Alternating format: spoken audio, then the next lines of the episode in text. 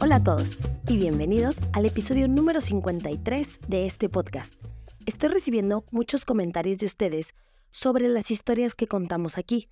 Qué bueno que les gustan, porque a veces tengo dudas de hablar de ciertos temas, pero para mí todas estas historias son importantes y merecen ser escuchadas.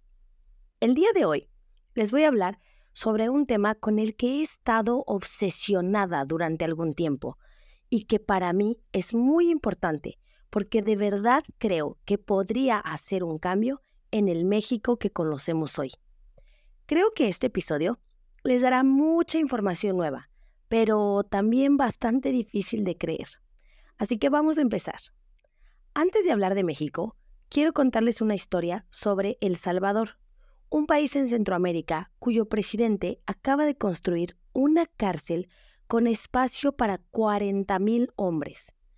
El Salvador es un país que tiene un alto nivel de crimen. Fue muy peligroso por algunos años y tiene muchas pandillas que causan problemas a la población. Así que el presidente actual quiere meter a todas las personas relacionadas con las pandillas en esta cárcel. Una pandilla en El Salvador es un grupo de personas que hacen actividades ilegales para obtener dinero y que muchas veces causan la muerte de otras personas. Creo que muchos podrían estar de acuerdo que estos hombres que han hecho cosas tan terribles merecen estar dentro de una cárcel para siempre. En El Salvador, mucha gente apoya esta idea porque piensan que trae paz. Yo misma lo dije en el pasado. La gente que roba, mata y secuestra es mala y no tiene derecho a una segunda oportunidad. Sin embargo, en el último año he aprendido a comprender un poco más antes de juzgar. Simplemente porque antes de juzgar tengo que hacer una pregunta. ¿Cuál es la historia de vida de estas personas? Estos hombres que hoy vemos como malas personas, delincuentes y asesinos, ¿qué pasó con ellos cuando eran niños? Esta pregunta es súper importante. Es muy fácil juzgar a alguien que hizo algo malo. Es fácil pensar que son malas personas, que les gusta la violencia, que solo quieren dinero y que no les importan las vidas de los demás. Lo difícil aquí es entender por qué hicieron lo que hicieron. Juzgar de esta manera a los criminales no es algo que pase solamente en El Salvador. México tiene el mismo problema. No estoy diciendo que dejemos a todos los criminales libres y que perdonemos todos los crímenes. Lo que estoy diciendo es que si nos damos el tiempo de conocer la situación de estas personas, podemos realmente crear un México más empático. México y El Salvador ya tienen mucho odio y violencia. Necesitamos más comprensión y más paz. Entender lo que estas personas vivieron en su infancia nos ayudará a sanar como país y a buscar una solución para evitar más sufrimiento a todos. Por eso, el día de hoy quiero compartir con ustedes la realidad de los niños y las niñas en México, para que ustedes puedan tener una idea de lo que viven muchas personas que están dentro de los grupos criminales, para conocer la realidad de esos hombres que también fueron niños.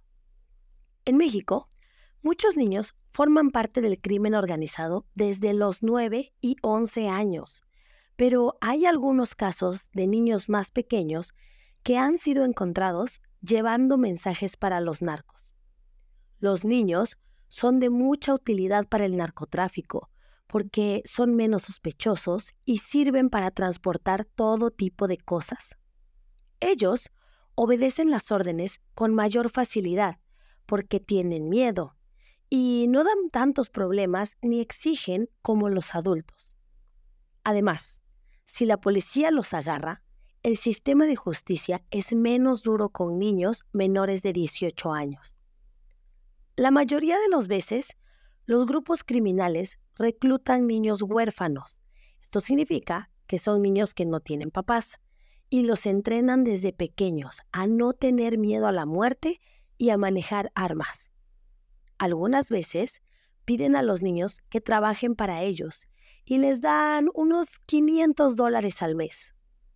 Muchos de estos niños viven en extrema pobreza o en la calle y esto es mucho dinero para ellos. Además, hay que pensar que son los únicos que le dan trabajo a los niños. Obviamente, los niños no deberían estar trabajando, deberían estar en la escuela, pero al no tener dinero para comer, ellos no piensan en ir en la escuela, sino en trabajar para poder comer. Ser pobre en México, como en muchos otros países de Latinoamérica, significa que muchas veces no tienes opción de elegir el tipo de vida que quieres. Obviamente, para muchos niños, el formar parte del narcotráfico es una forma de salir de la pobreza.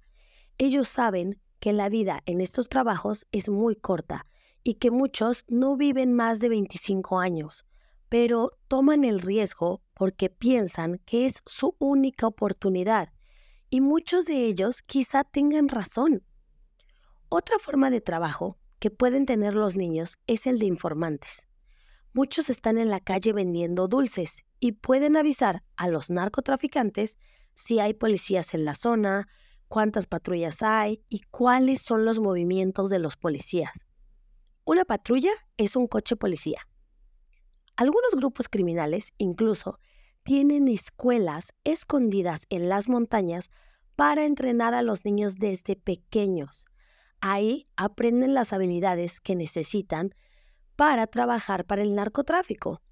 Desde pequeños los alejan de su familia y son expuestos a mucha violencia y les queda claro que ya son parte de este mundo. Recuerden que salir de esa vida es súper difícil. Nadie puede simplemente un día decir, ya no quiero estar aquí. Muchas veces, la única forma de abandonar un grupo de narcotráfico es la muerte o la cárcel. Este año empecé a investigar más sobre este tema, aprender y a entender mejor la situación de violencia que se vive en nuestro país.